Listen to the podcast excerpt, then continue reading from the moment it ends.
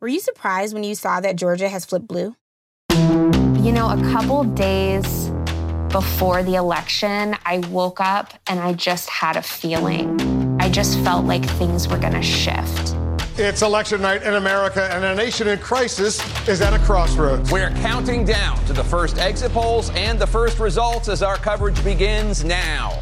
I never thought it would happen, and I was just like, I don't trust anybody these people, they have all these opinions, but they're not going to vote. We could have historic turnout. Think about this in 2016, about 130 million voted at this pace.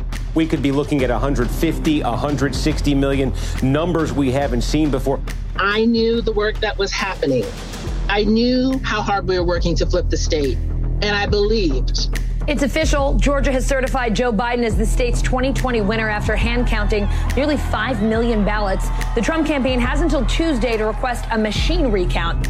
The nation is looking at Georgia now, keeping a close eye on us as both Senate seats are headed to a runoff in January.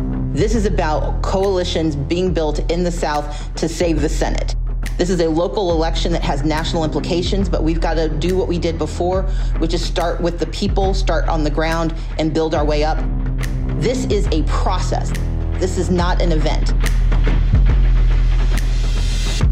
A new podcast from Tenderfoot TV and Crooked Media. I'm Rembert Browne, and this is Gaining Ground, the new Georgia. Available now on Apple Podcasts or wherever it is you get podcasts.